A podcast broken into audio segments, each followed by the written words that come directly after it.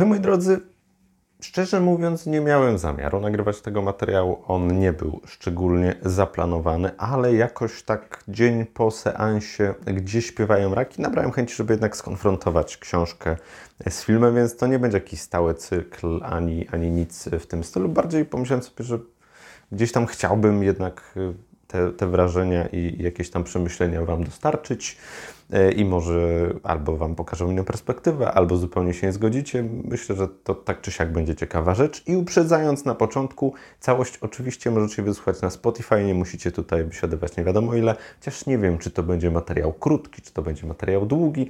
Czas pokaże. Myślę, że może coś tutaj ciekawego, interesującego znajdziecie. Jeżeli myślę o Gdzie śpiewają raki, to trzeba zacząć od książki. Miałem takie założenie, które czasem mi się pojawia w głowie, kiedy czytam książki, że owszem, fajnie stawiać na te mniej oklepane tytuły, mniej oczywiste, bo można tam znaleźć dużo dobra, ale też ciekawie jest zobaczyć, co obecnie jest na szczycie. Co obecnie w jakiś sposób dobrze funkcjonuje, dobrze się sprzedaje, budzi silne zainteresowanie wśród innych. To jest zawsze interesujące, a przynajmniej mi się takie zdawało. I czasem stawiam na jakiś bestseller ku uciesze albo wręcz przeciwnie, zazwyczaj wręcz przeciwnie. I pomyślałem sobie, że Gdzie śpiewają raki to jest taki tytuł, który może gdzieś tam jakoś idealnie trafiać w taką półkę. Akurat chyba w Empiku była jakaś promocja i go zgarnąłem w takim dziwnym wydaniu z małą czcionką za 2 dyszki. I pomyślałem sobie, okej, sprawdźmy, na czym polega fenomen tej książki. W czym tkwi tkwi to coś, co sprawia, że czytelnicy i czytelniczki bardzo lubią ten świat tych bohaterów i to, o czym ta książka opowiada. I jednego nie mogę na pewno odmówić, Gdzie śpiewają raki. Bardzo ciekawe jest ulokowanie samej tej opowieści. Bo to, co jest ważne, pomijając fakt, że opowieść dotyczy Kai, która wychowuje się na mokradłach, takim bardzo, powiedzmy sobie, przepełnionym zupełnie inną perspektywą życiową niż mamy to na co dzień, gdzie tam natura odgrywa główną rolę, to właśnie ta natura, właśnie ten świat, który Kaję fascynuje, jest chyba dla mnie osobiście, Gdzie śpiewają raki, najciekawszy. To właśnie to jest jakiś pierwiastek ekstra do tego wszystkiego. Bo jeżeli wyrzucimy za drzwi to, co się dzieje, to samodzielne w zasadzie wychowanie Kai jest tutaj bardzo ważne. I jeszcze jedna rzecz, zanim się rozwinę, będą spoilery. Nie da się omówić filmu i książki, wchodząc w jakieś ciekawe konkluzje i pomijając spoilery. Spoilery będą, jeszcze w tytule zaznaczę, natomiast teraz, zanim jeszcze się gdzieś tam rozwinę, to jednak chciałbym to gdzieś tam wyłuszczyć. Wracając, to samodzielne wychowanie, bo najpierw opuszcza Kaję matka, potem jej bracia i siostry i na końcu ojciec, który jest alkoholikiem i z którym jej się w miarę układają stosunki, ale potem to wszystko się kończy.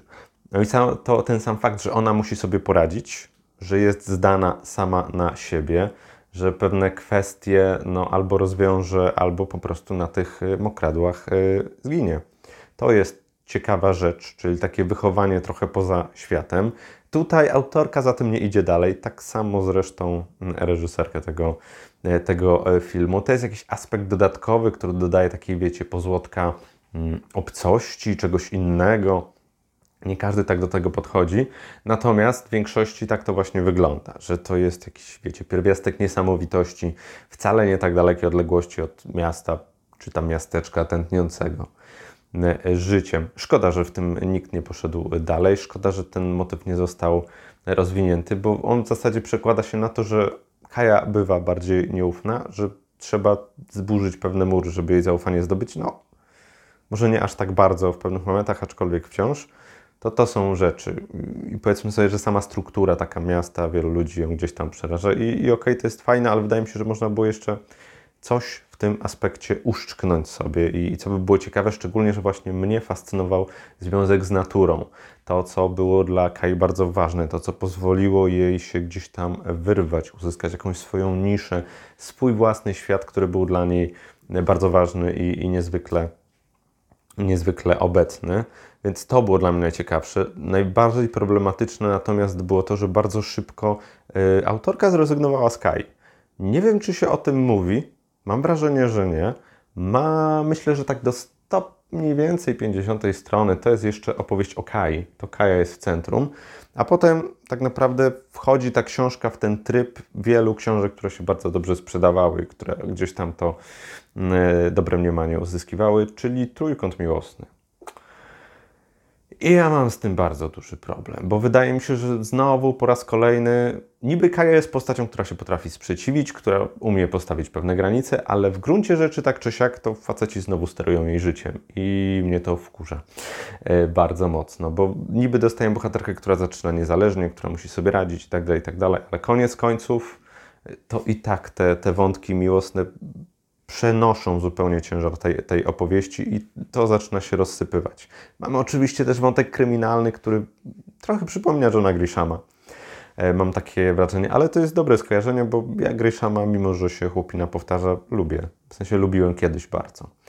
Te takie jego flagowe tytuły, Pokrój zaklinacza deszczu i tym podobne.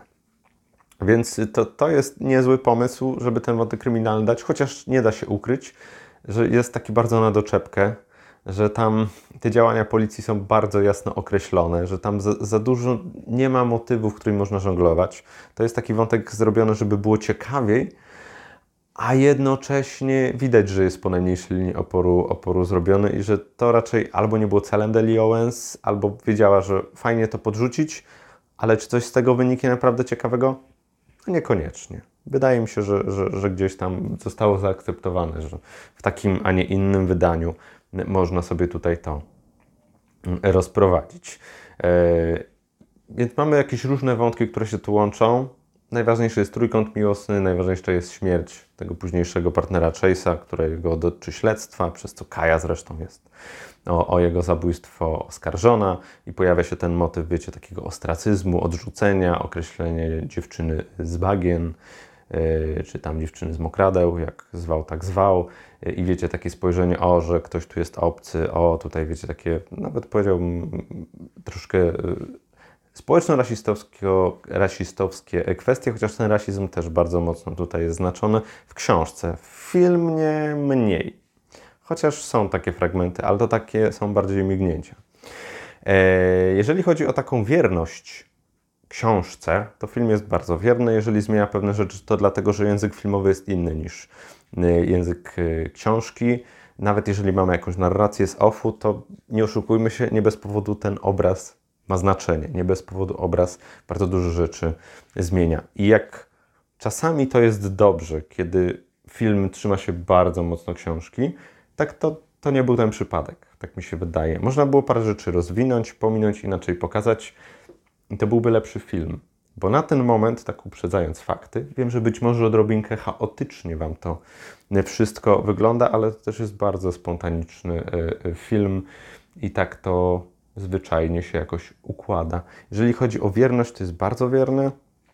Jeżeli zmienia rzeczy, to właśnie dlatego, że one lepiej zadziałają, że przyspieszą, że niepotrzebnie jest rozgrywać pewne kwestie dwukrotnie, można je zamknąć w jednym wątku. Na przykład mamy sklepik, w którym Kaja robi zakupy, w którym sprzedaje małże u dwojga czarnoskórych właścicieli. Tutaj jest Skoczek i jego żona Mabel i ona tam trafia z ojcem i potem to jest jej punkt przetrwania, bo sprzedając małże jest w stanie samodzielnie przetrwać.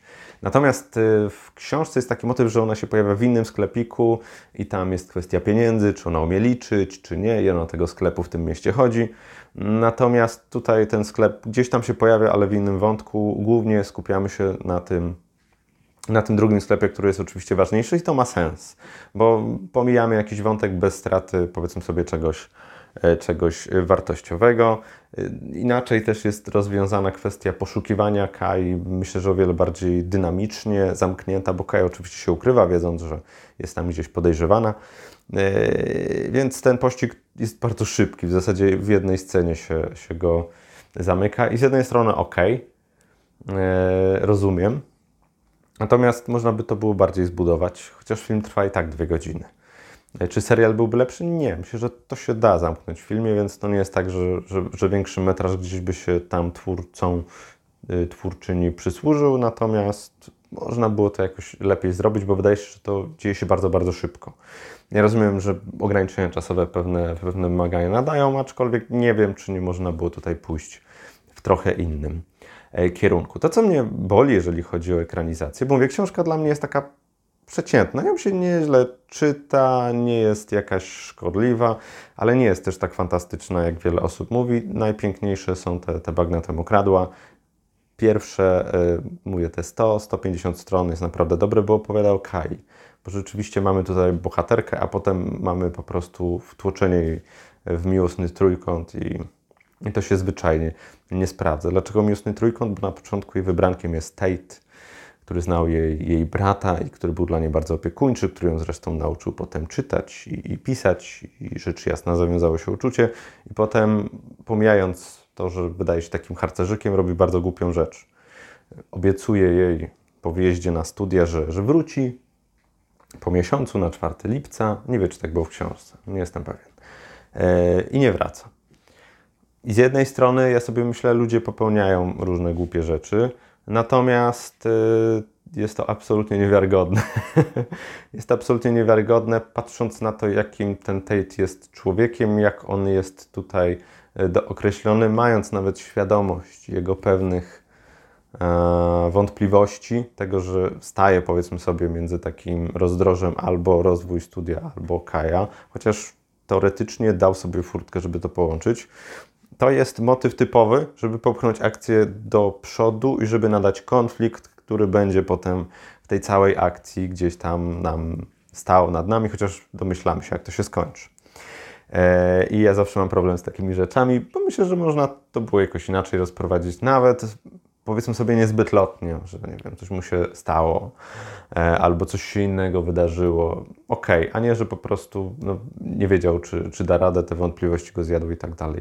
Z jednej strony ludzkie, z drugiej przede wszystkim patrząc na budowę postaci, na jej kreację, na wiarygodność, to nie bardzo ma sens. Przynajmniej dla mnie, oczywiście dla Was może być zupełnie inaczej. Więc mamy tego Tate'a, który tutaj jest na początku, później pojawia się Chase, który jest takim typowym bawidamkiem, który tak bardzo ładnie udaje w pewnych kwestiach przed Kają, który niby się przed nią otwiera i być może się otwiera pod pewnymi względami, ale wciąż okazuje się być dupkiem, który ją absolutnie wykorzystuje i kiedy się okazuje, że jest zaręczony z kimś innym, to Kaja go pogania. To akurat muszę oddać, że to jest bardzo fajne, że Kaja się nie patyczkuje.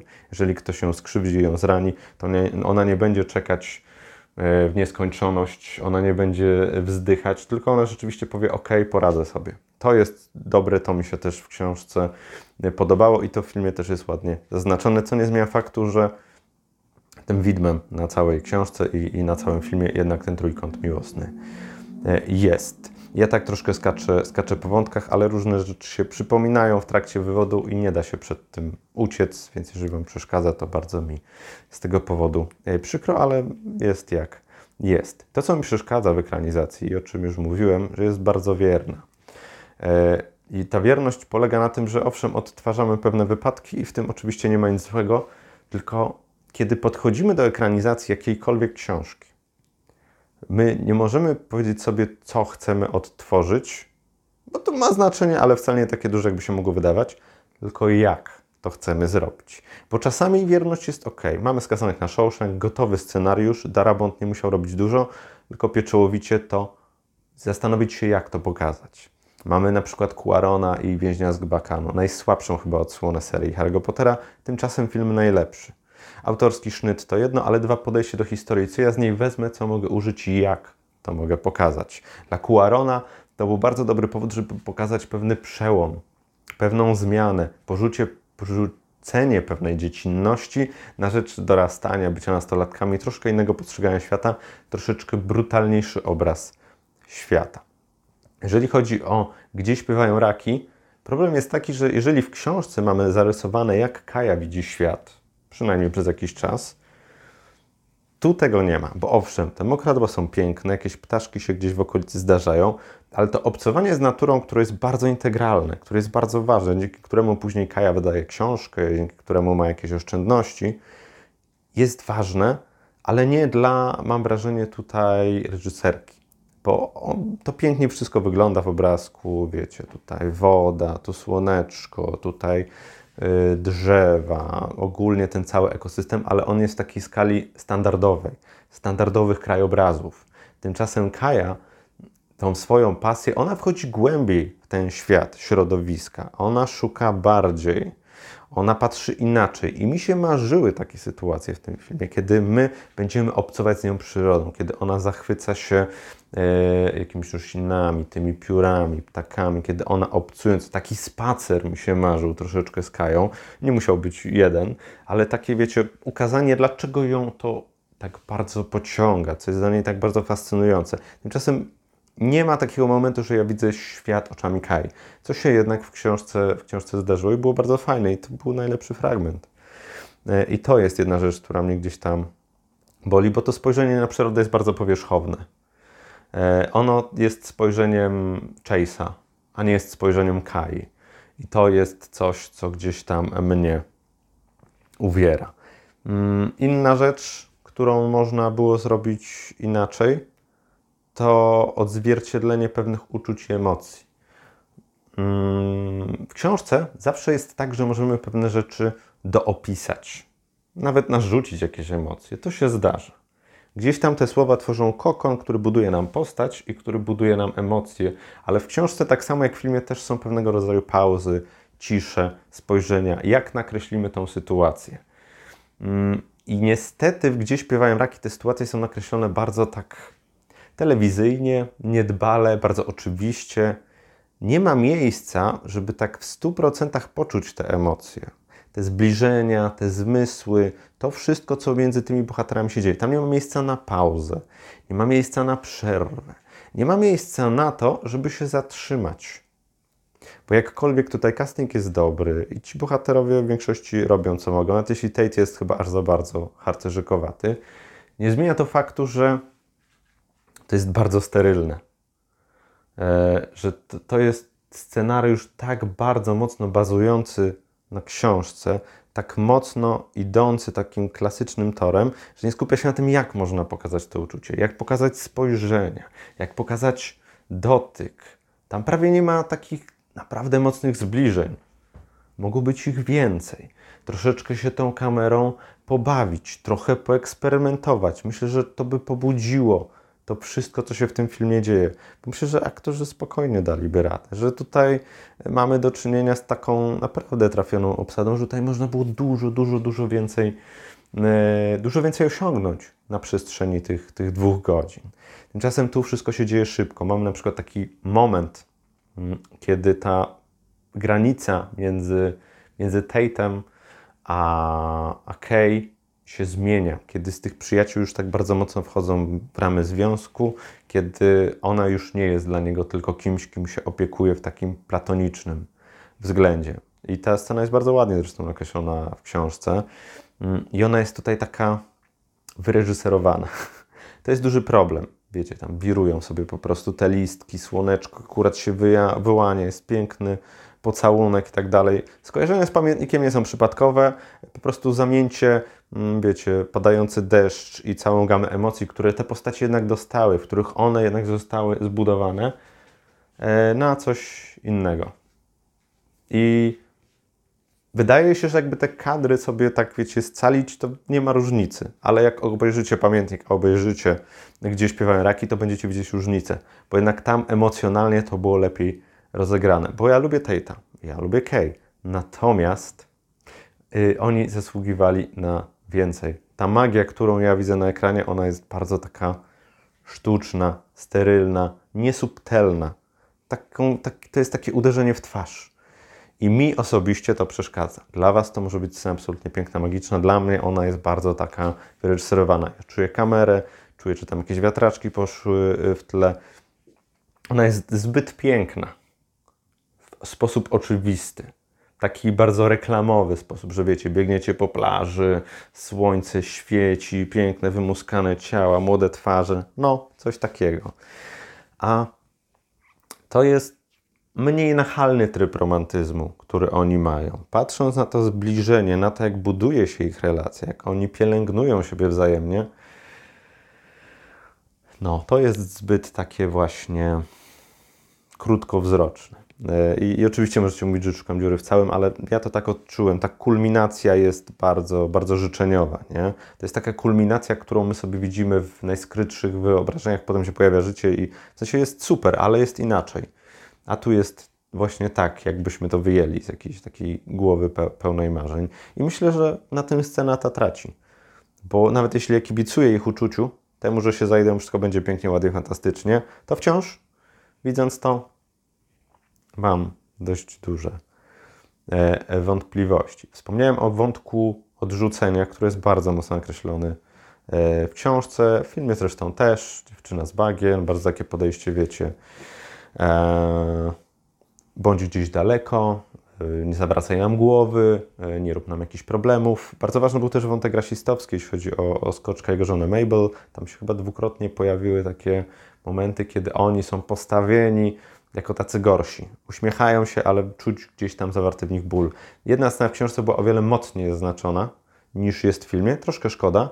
W filmie są dwie, nie są źle poprowadzone. Natomiast tu jest kolejna stracona szansa. Bo tu, wydaje mi się, bardzo dobrze dostalibyśmy taki, wiecie, wątek zrozumienia tego problemu rasistowskiego, który jest bardzo duży. On jest bardziej takim mimochodem, że napomkniemy o nim, ale nie dotkniemy serca problemu. I to tak trochę w tym filmie wygląda. Tak samo jest, jeżeli chodzi o tą kwestię dziewczyny z bagien, czyli Kai. Tu też gdzieś tam po prostu ludzie jej nie znają, ludzie są obcy, ludzie są źli i tyle. Pojawiają się dobre jednostki, ale reszta to tak, wiecie, plotkarstwo i tak dalej.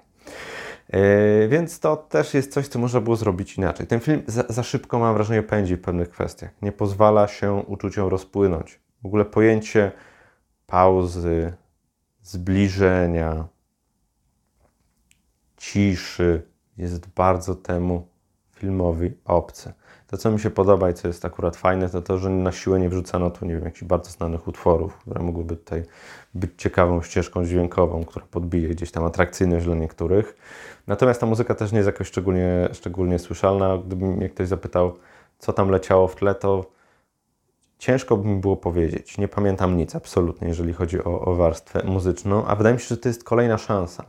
Bo często w takich dobrych filmach przyrodniczych, które gdzieś tam trafiają do kin, przepiękna jest sama natura i muzyka. Muzyka uwznośnie na naturę, pokazując to, co nam zazwyczaj umyka.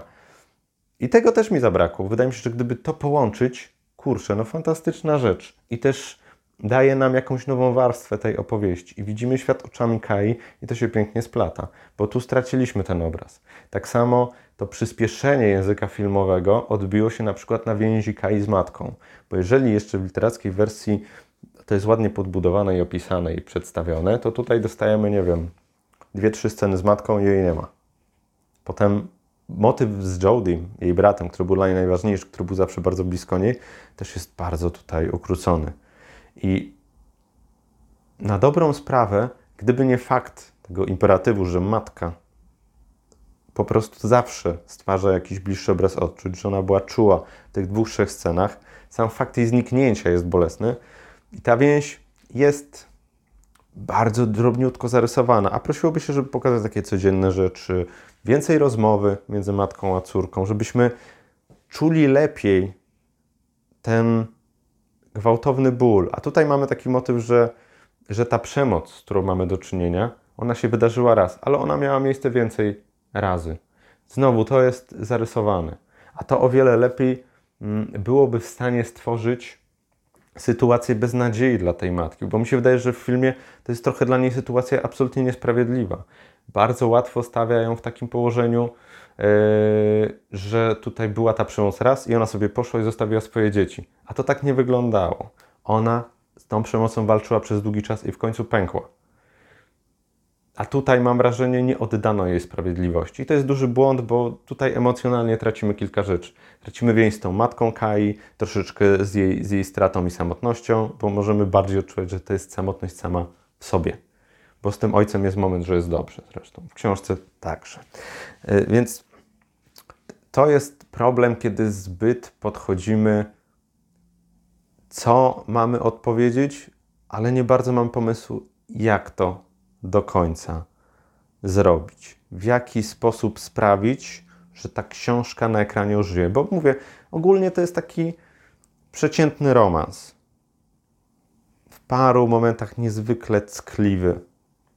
W paru momentach bardzo wygładzony. Nie ogląda się tego źle, ale nie jest to nic nadzwyczajnego absolutnie. A szkoda, bo myślę, że książka stwarzała możliwość, żeby zrobić coś więcej. Żeby uwznioślić klasyczną opowieść o uczuciu. I z tego, co widzę po ocenach, ogólnie się podoba i film, i bardzo się podoba książka.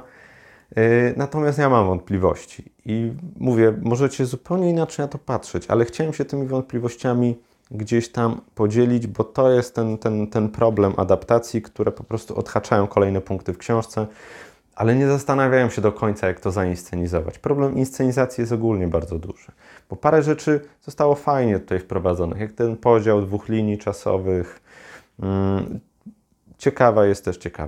Dobrze jest poprowadzona też postać prawnika Miltona, grana przez Davida Strathairna, ale to jest świetny aktor, więc tutaj i rola nie jest wymagająca, ale on daje taki rodzaj ciepła i zrozumienia, jest takim kierunkowskazem i drogowskazem, jak powinniśmy się w pewnych sytuacjach zachowywać i jak podejść do pewnych trudności, dzięki którym one staną się gdzieś tam mniej dotkliwe. Mówię, ja być może dlatego, że nie jestem fanem książki, to już miałem gdzieś tam różne przeczucia, ale często jest tak, że film jest lepszy. Często jest tak, że film wybiera sobie właśnie fragmenty, układa klocki jak chce i tworzy z tego coś nowego. W ogóle wątek Chase'a też mi się wydaje, można było zrobić, bo on jest takim typowym dupkiem, nie? On jest typowym takim dupkiem, który tam po prostu kręci na boku, którym wiemy, że to nie jest nic dobrego, ale Kaja jest samotna. On okazuje jej zainteresowanie, a ogólnie mało kto to robi. Więc siłą rzeczy gdzieś tam Kaja działa takim życzeniowym postępowaniem. Tylko że Chase mówi fajne rzeczy, niektóre mówią tak, że tylko ty mnie znasz tak naprawdę. I to jest ciekawy wątek, który można pokazać, że on nie jest w stanie się wyrwać z tego środowiska. Że on może wcale nie jest do końca dupkiem. Bo to jest kolejne uproszczenie, które stworzyła bardzo, bardzo świadomie Delia Owens, bo wiedziała, jak ten człowiek skończy, bo on ginie, Kaja, co jest ogromną tajemnicą całego filmu, go zabija i choć zostaje uniewinniona, dowiadujemy się tego oczywiście na samym końcu jako taki plot twist. I ja też tego nie lubię, bo zawsze wątpliwość działa na korzyść. Rozwiązanie tej sprawy tak naprawdę nic nam nie daje. Może daje nam to, że pokazuje bezsilność systemu w sytuacji, w której wydaje nam się, że jesteśmy tylko my sobie w stanie się obronić. Tylko tak. Kaja teoretycznie wie, jakie będzie postępowanie osób, które tam są. Teoretycznie. Ale wyobrażam sobie sytuację, w której jest Statham na przykład, idzie na policję i po tym uderzeniu Chase'a, kiedy on mówi, że ją będzie ścigał i tak dalej, albo wiemy, że on będzie ją ścigał, że oni rozwiązują tą sprawę inaczej. Mam takie wyobrażenie. Nie wiemy tego. Ona po prostu, mając oczywiście swoje przesłanki, domyśla się, że to się źle skończy. Bo jest już pełnoletnia, już jej nie szuka opieka społeczna, więc to nie jest, że tak powiem, takie usprawiedliwienie. Takie wzięte z niczego, ale też można było to inaczej sobie rozplanować. Więc z jednej strony, owszem, jako pokazanie bezsilności tak, ale bezsilność byłaby wykazana w 100%, gdyby ta pomoc nie została jej udzielona.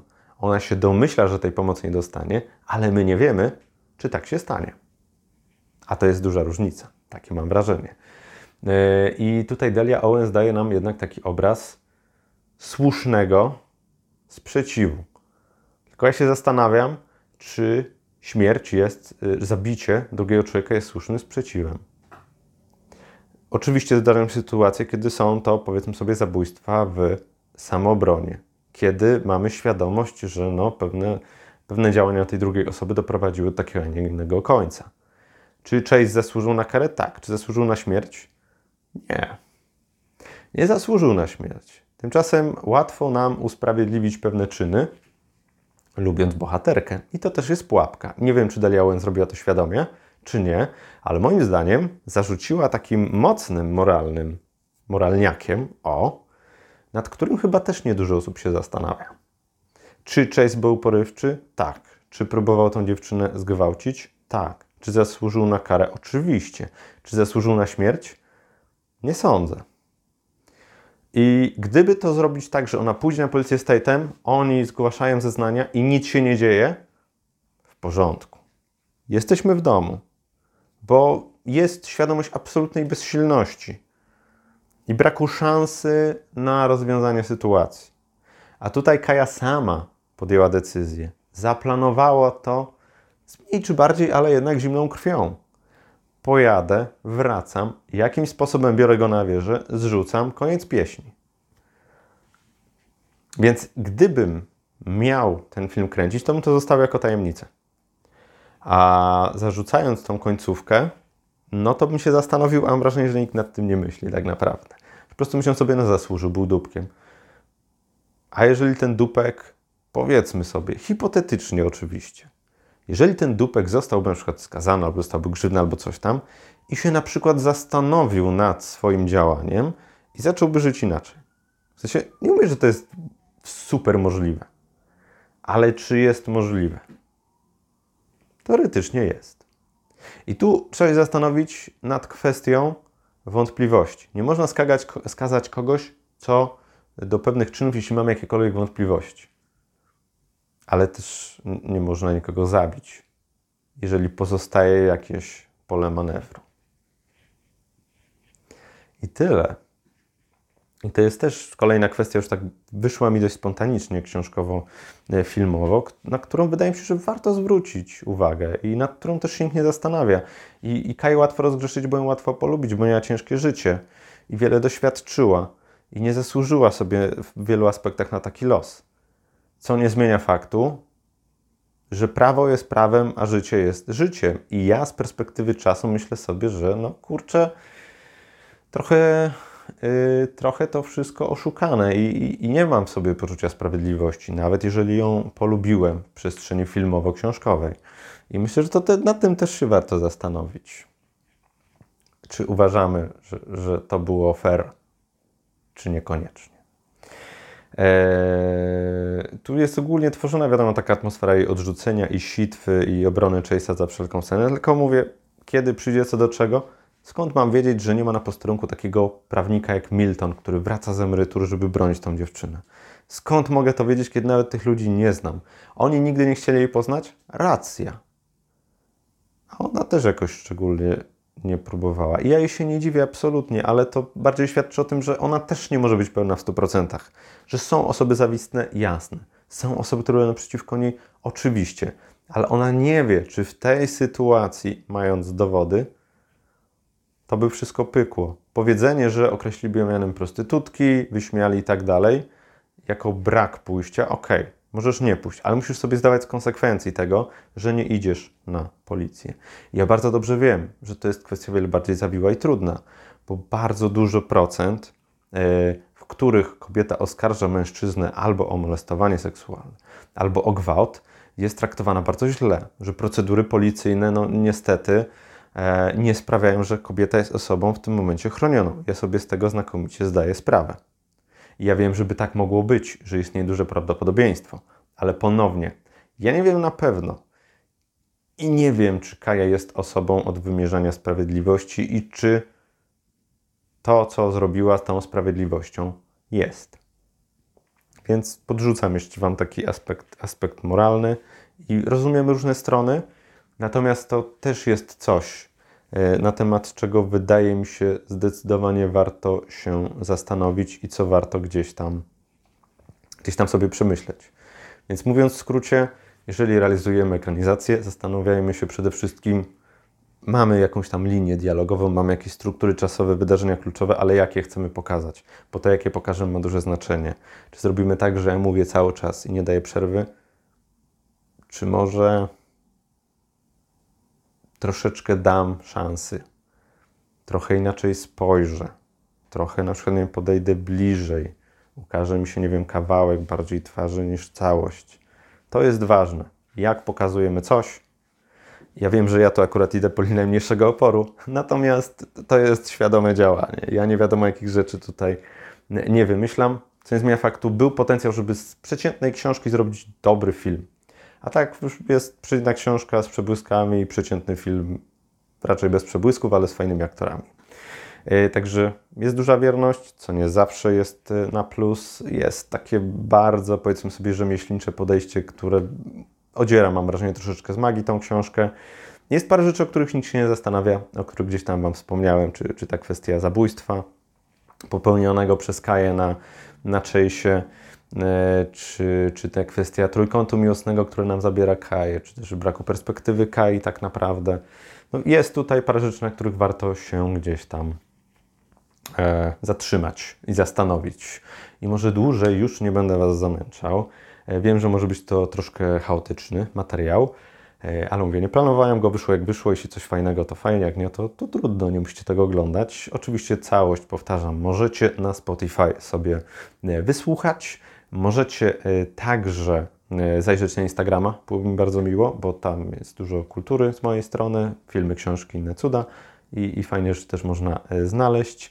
I oczywiście, jeżeli coś pomyliłem w kwestii adaptacji, jakieś wydarzenia mi się tam pozmieniały, to wybaczcie, troszkę już czasu temu czytałem tą książkę, więc jeżeli macie coś do poprawki, to śmiało, jeżeli chcecie porozmawiać, też w komentarzach. Ja to bardzo chętnie zrobię i już nie przedłużam, bo i tak wyszło o wiele dłużej niż sądziłem. Dziękuję Wam za uwagę. Mam nadzieję, że się podobało, mimo że było dość niedoskonale. Widzimy się wkrótce. Do zobaczenia. Na razie. Cześć.